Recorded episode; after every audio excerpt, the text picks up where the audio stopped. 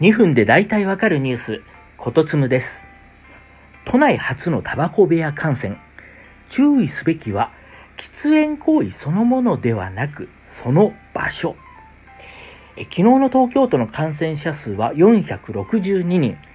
そのうち、職場の喫煙所で同僚から感染したケースが初めて報告されました。まあこれ会社の喫煙所をイメージしていただくとわかると思うんですけれども、まあ確かに3密になる時もありますよね。まあ換気があんまり良くない場所だと密閉空間になり、えー人がちょっと休憩時間とかでねが増えてしまうと密集。それからちょっとついついやっぱりいろいろ雑談、こう人事の話とか盛り上がってしまうと、えー密接となってしまう。で、タバコ部屋行くときにあんまり手洗いする方もいない。まあ当然マスクはしない。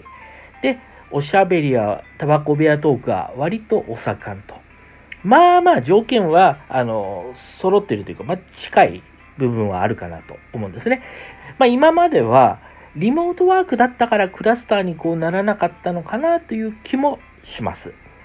で、まあ会社の喫煙所だけでなくて、新幹線の車内の喫煙室も結構狭いですよね。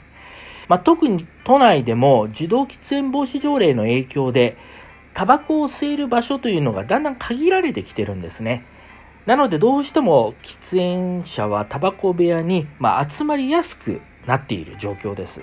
まあ、これは逆に言うと、マナーを守ってるゆえの集中という面があるので、そこを責めてはいけないわけでなかなか辛いですよね。